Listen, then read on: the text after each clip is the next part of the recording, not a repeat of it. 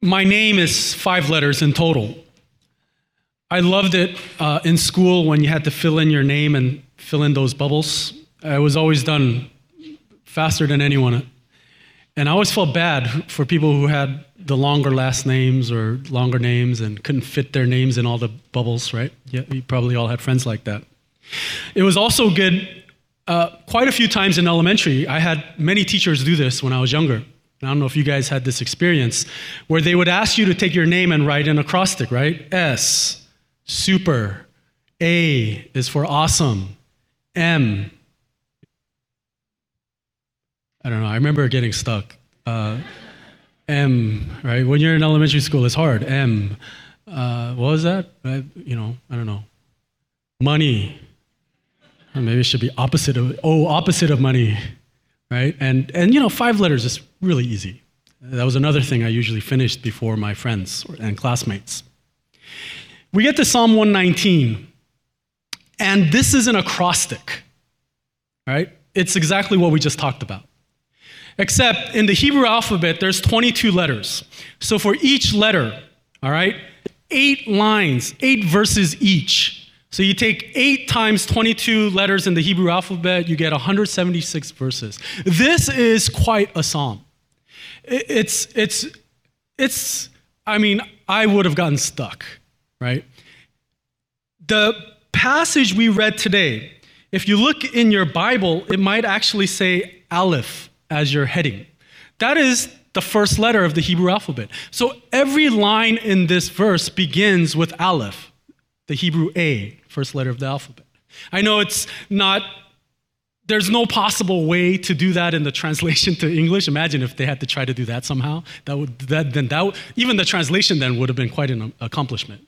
But, you know, it is one of the longest Psalms. It's pretty amazing if you think about Uh, this acrostic. And Tremper Longman categorizes this psalm as a wisdom psalm, all right? Wisdom literature in the Old Testament, like Proverbs, Ecclesiastes, um, is, is probably a little bit familiar to you. You get the Proverbs. But one thing that you see a lot in, in wisdom literature are two paths in life, all right? And it's this choice. It's, it's like this, there's the wise decision, there's the path that we should take, all right? And often it's portrayed and described as the path or way of life, of righteousness, of blessedness, of wisdom. And the other path is often portrayed as the path of wickedness, as the path of death, as the path of foolishness. And it's often, though, the path that we, we choose to take as people. Well, Psalm one nineteen, I think, starts off also by presenting that two-path kind of theology and theme. And here you have the way, the path of the blessed. And it's the path of life. It's the path of wisdom. Okay?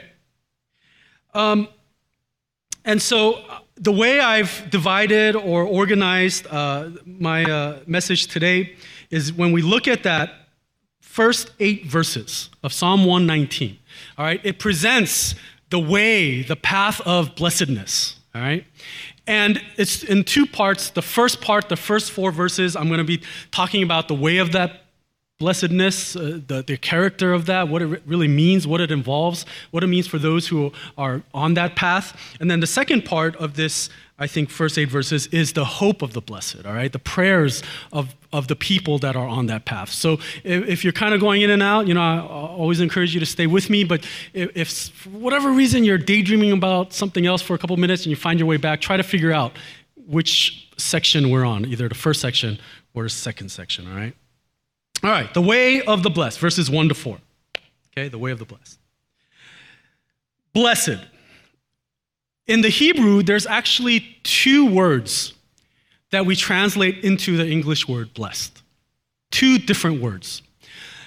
One of the words, all right, and this is my best Hebrew pronunciation, barach, all right? So, you know, that word is a word that talks about the, if we use it to talk about like God blessing his people, his church, then it's this idea of God loving his people, God caring for his people, and God providing benefit and showing favor to his people, God blessing his church.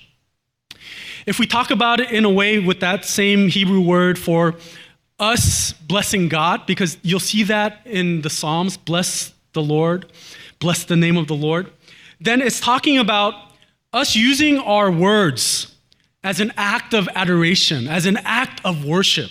All right, that's us blessing God. It's not about us bestowing our favors upon God. God doesn't need our favors. There's very little, I mean, scratch. There's nothing we could do for God, right? But with our words, we're worshiping him. We're adoring him. We're loving him. And that's what it means to bless him. However, the word that's translated blessed here in Psalm one nineteen, as well as Psalm one. Parts of what we read today probably remind you of Psalm one, where we started our series, is a different Hebrew word, and it's translated as to be happy. To be happy. Now, in the Hebrew, it's actually the plural form of that word, and the reason why they use the plural form is because apparently there's not as many adjectives in the old Hebrew biblical language. So, you know, in English, if we want to say fun, and we say more fun, and then if you really want to have bad grammar, you could say the most funnest, right? But we keep using other words to try to up the intensity. Well, one of the literary ways to do that with Hebrew is to make it a plural form. So what you're doing by that is you're saying a multiplicity or an intensification of that happiness. So a lot of commentators, pastors, theologians will translate what we have here in Psalm one nineteen one as this intense, supreme happiness and joy. Blessedness. One of the things that we have to be careful today because of the way we use happy in our sort of common, you know, everyday usage of that word, is we tend to think of happiness as something that's directly connected to external circumstances. If I get dessert after dinner, I use that word, oh man, I'm happy. If I get a good cup of, uh, good, what did I say, cup?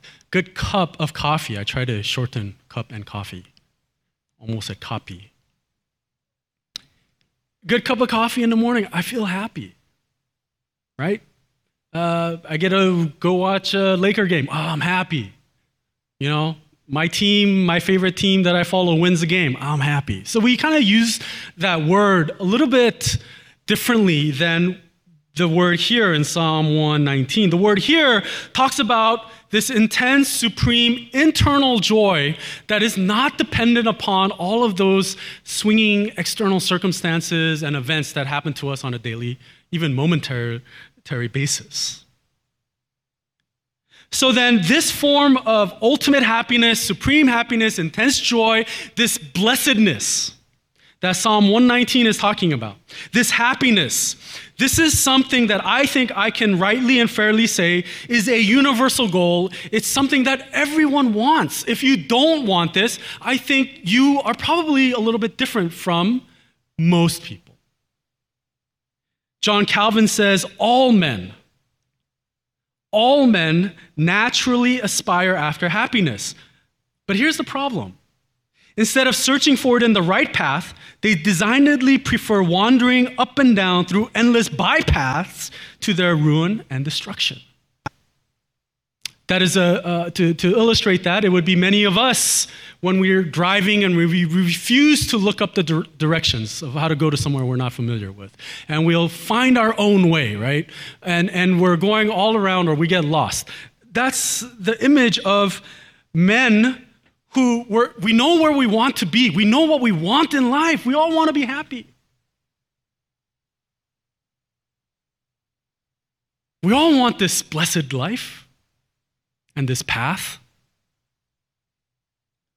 You see, Psalm one nineteen actually lays it out for us. It tells us what this blessed life is all about.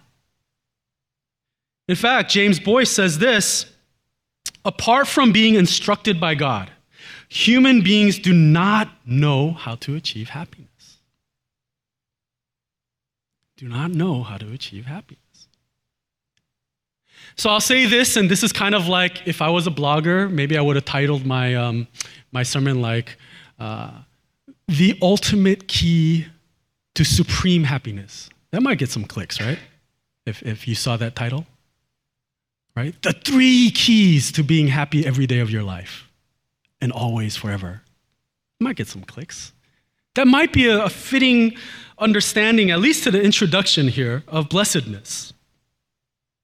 Now, the first point I want to make about blessedness and what this psalmist is trying to present to us. The temptation might be to look at this first verse. All right, we'll shoot it up there. Okay, blessed are those whose way is blameless, or supremely happy are those whose way is blameless, who walk in the law of the Lord. Maybe one of the things we might be tempted to do is think, all right, well, here is how we can do it. Here's cause, here's a cause and effect relationship. If I walk in the law of the Lord, if I do this, then my reward is this blessed life. So if I obey God's law, then he's going to give to me happiness. I think that's a mistake, but it's a mistake in the way we tend to think, because it's just the way we've been trained in life. Everything is about, if you do this, you get this. If you do this well, then you get this as your prize or reward. But for the psalmist here, the blessed life simply is the life of living in the way of the Lord. The walking, the living, the obeying, that, that life itself is already the blessedness. You guys understand? That's the first point to understand. He's saying that that is the happy life. That is the joyful life. It's not a separate reward, like if you obey, then God will give you some kind of like, you know, multi-millions and all of these other things that will make us happy. The blessed life is here, living and walking in the way of the Lord. Now, walking means, I think, and involves a couple of things. If we are to walk in the way of the Lord, because here's the blessed life, so let's try to understand that a little bit more. The first thing and the first aspect to this is you have to know the law of the Lord. And if we don't know it, then we have to be on a journey in doing what? Learning, being instructed, gaining that knowledge of the law of the Lord. Now, technically, the law of the Lord can be referred to as the Torah or the first five books, the Ten Commandments, the heart of God in terms of do this or don't do this.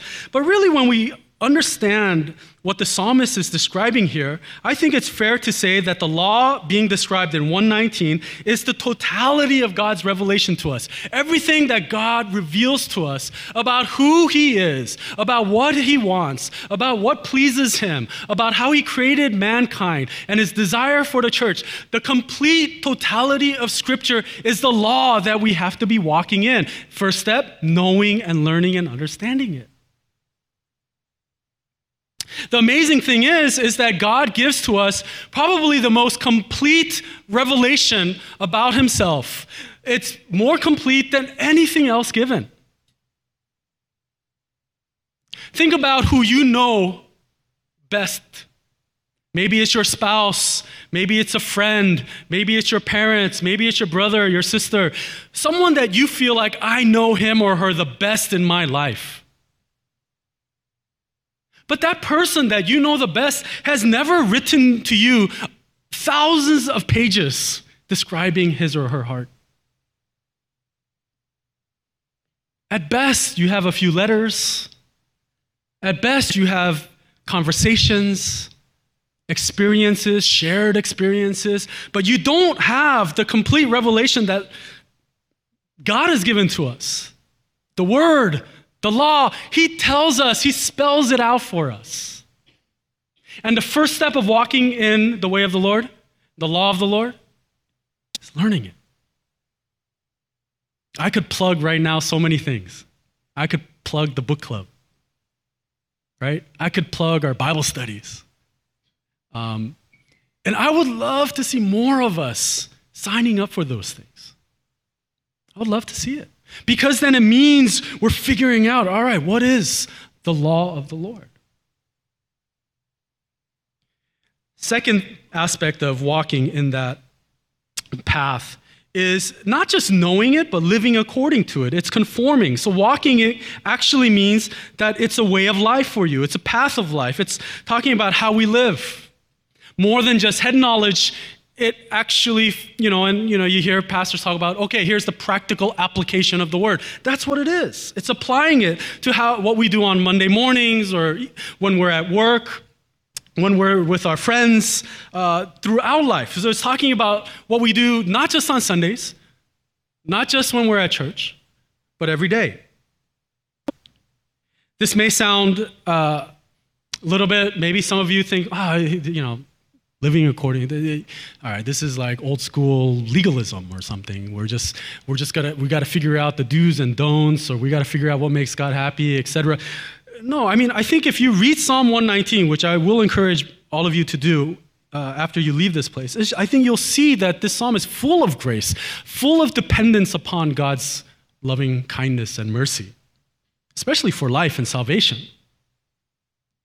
But what it also portrays really well is that the reason why this path of living according to the law of the Lord is blessedness, supreme joy, is because the alternative, the alternative is not an alternative.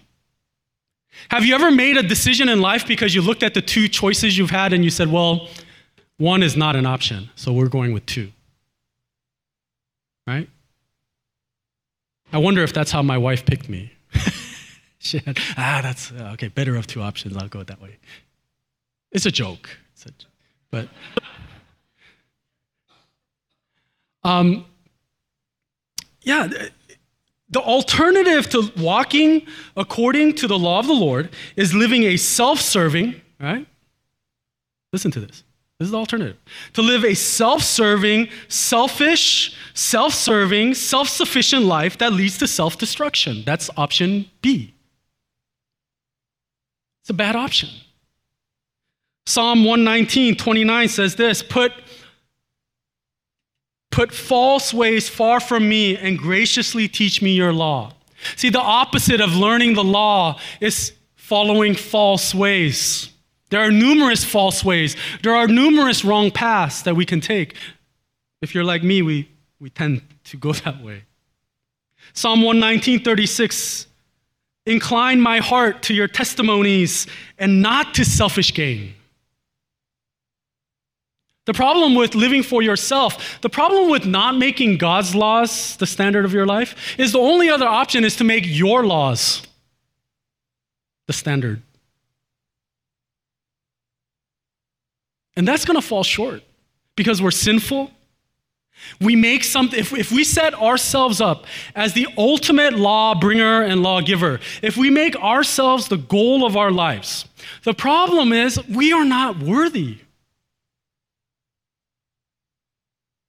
Can you turn to someone and say, hey, you know, like imagine if I turned to my wife and I said, Susan,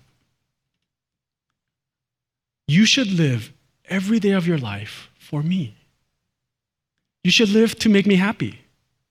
You should live to see me smile, to please me. You should live to worship me. What I say should be the law. Uh, you know, at least once a week, you should set apart a day, and that day should only be about worshiping me. And then you should give me your money. And then you should thank me every day for this. Every, every moment you should pray to me. You should write songs and sing them to me about how great I am and everything I've done for you. I mean, what would, what would my wife do?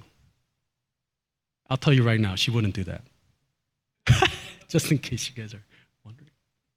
I, I would feel bad even saying that to someone, right? I'd be like, oh my God, I can't, this is ridiculous. How could I ask this of someone?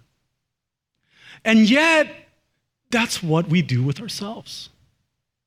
We say, today, how can I live for myself? Today, how can I worship myself? Today, how can I sing and glorify myself? Today, what can I do to, to set my name up for all of the world to see, to hear, to remember? How, how can I do this? And you know what? You are not worth it.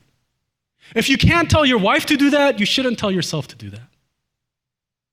Psalm one nineteen, thirty-seven says clearly, turn my eyes from looking at worthless things. Not that we're worthless, but you know what? we are not deserving of worship. God is. Give me life in your ways. Verse thirty-seven. So you see, the minute we say, the moment we say, yeah, that is what makes my life meaningful. That is what gives my life purpose. Not being self-serving, self-ruling, self-sufficient, self-destructing, but lifting up God to his rightful place and saying, I want to live for him. The minute we do that, we understand what it means to live a blameless life, verse one, what it means to, to do no wrong. It, it, those phrases, right? Blameless, that word uh, in verse three where it says, you know, um, who, who do no wrong. It's not talking about someone who never sins. There is no such person. We all sin. And yet we see in Scripture that people are described as blameless. Job, Job was described as blameless and upright. It's not talking about someone without sin. It's talking about someone who says, I will live for God and not for myself. So you can't accuse them of walking down the wrong path. They're innocent of that. They may struggle with how that applies every day. They may struggle with that maybe a lot of times. But you can't look at them and say, oh yeah, they're just li- living for themselves. In that sense, there is blamelessness. But the key to all of this and the key to walking in God's law is found in verse two, I think. Because it's not only about knowing God's law, and it's not only about living out God's law. It's not only about living for something that's worth it.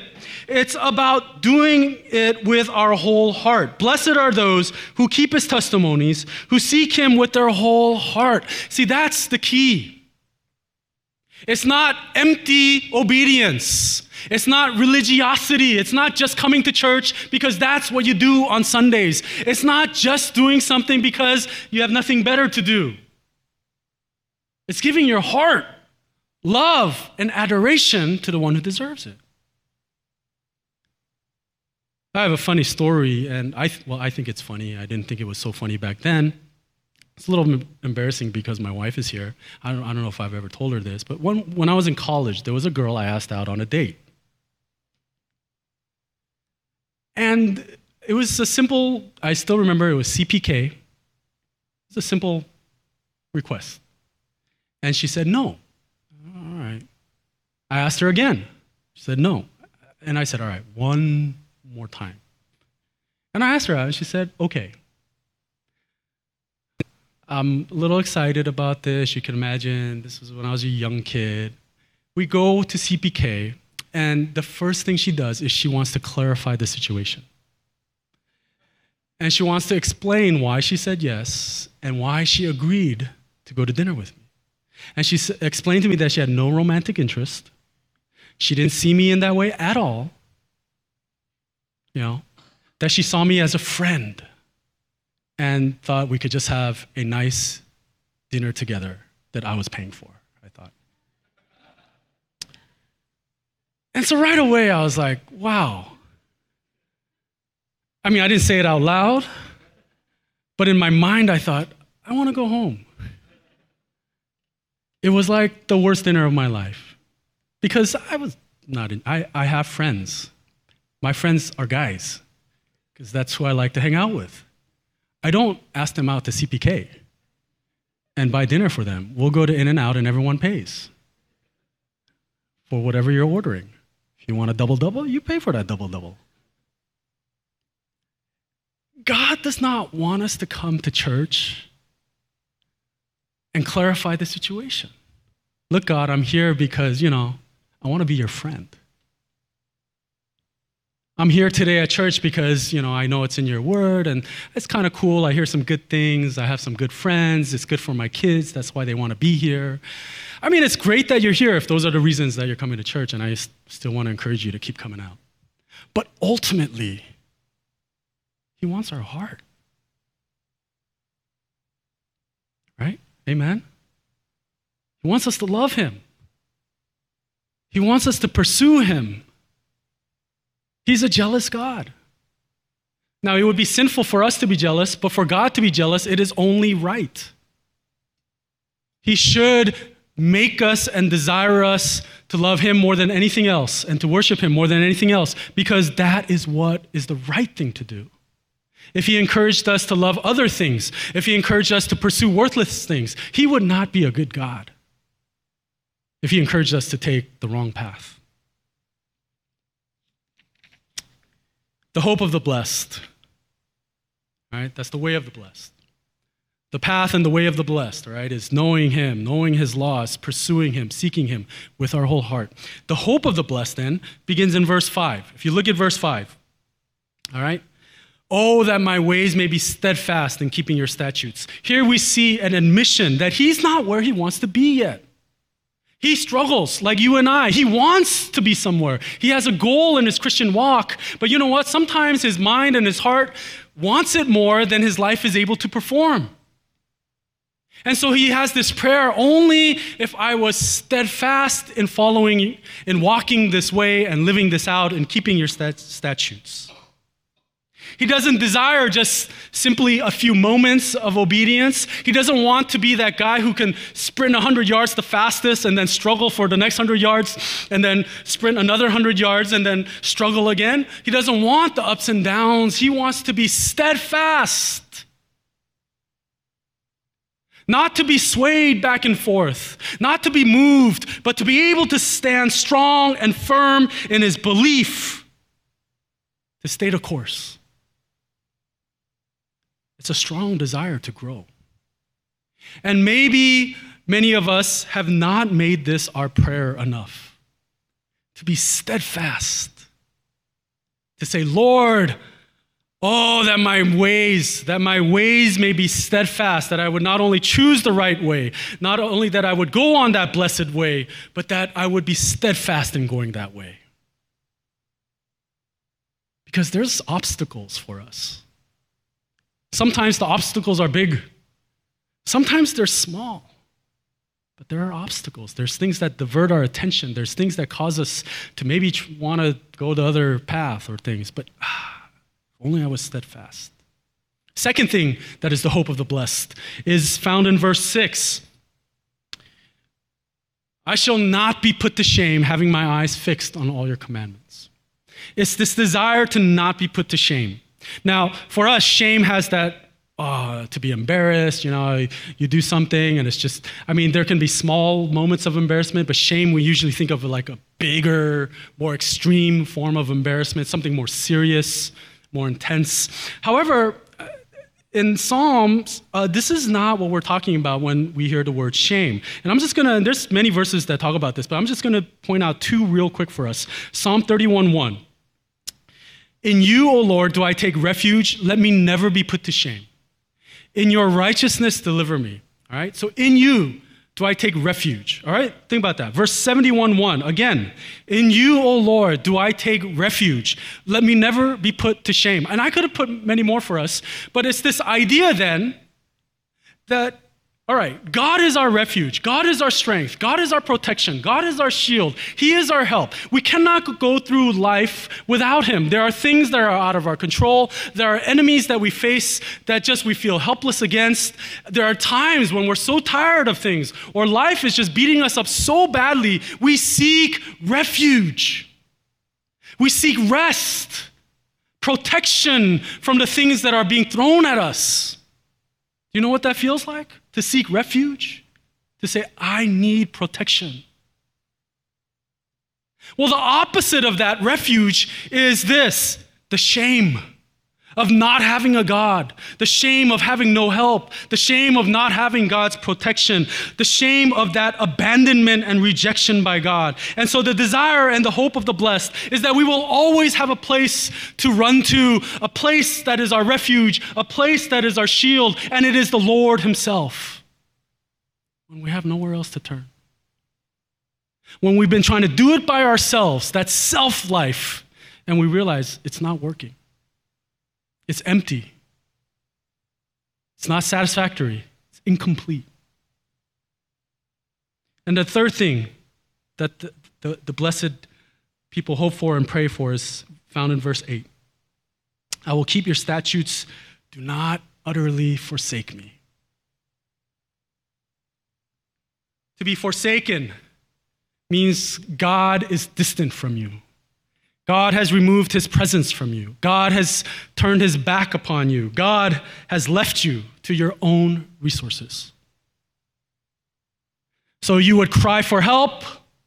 You would cry for his presence. You would cry for deliverance and for salvation. But if God were to forsake you, all those cries would go unanswered.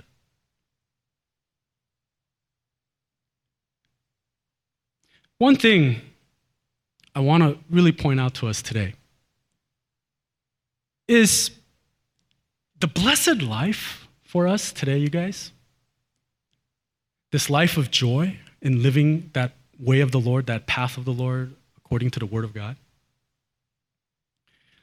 We may have the same prayers as this psalmist in one nineteen. We don't want to be shamed. We don't want to, you know, be on our own. We don't want to be forsaken. We don't want to have a place. Uh, we don't want to have no options, a place we can't seek refuge. But the thing is, our hopes, our prayers are not uncertain prayers of hope.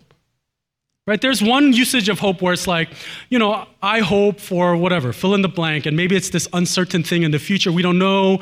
Maybe I hope for this job. We don't know if we're going to get it, but if God's will is, you know, if it's in his plan, we'll get it. If not, all right, maybe it's something else. Or maybe, you know, we have hopes for our children. You know, I hope my child does, you know, goes to whatever, this such and such school, or it becomes this kind of person, or whatever. You know, we have these hopes. We don't know if it's going to happen, but that's not the idea of the Christian hope when Paul talks about hope. When I talk about hope this morning, what we're talking about is something that is actually certain for us. We know it's coming, but it's still just not fully there yet. For example, we know one day we will be blameless. We know there's a day coming when we go to the kingdom of heaven when we'll be without sin. It's not that we hope for that with uncertainty. We just know we're not there yet.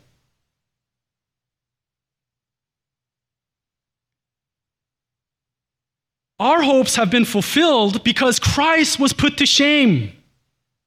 The most extreme and ultimate shame. Even though he was the only one to truly be blameless. Even though he was the only one who could actually point to, to Psalm one nineteen one, who could actually say, blessed are those whose way is blameless, and he could go, oh yeah, I was actually literally blameless. Or we could look at verse three, who also do no wrong, and he could go, yeah, I actually literally did no wrong. Because of that holiness, he was able to take on being utterly forsaken, being refuse the refuge of the Father so that we would never face that. We would never face that. And he chose that path because he loved us. And because he wanted to make available to us the path of blessedness. Amen? So may we see Christ with our whole hearts. And as we seek him, may that lead us to walk in his ways. And may that lead us to be blessed, to experience that joy. May that lead us to want to be steadfast in our walks. May that lead us to obey him better and keep his statutes. And may all of that lead us to what's described in verse seven.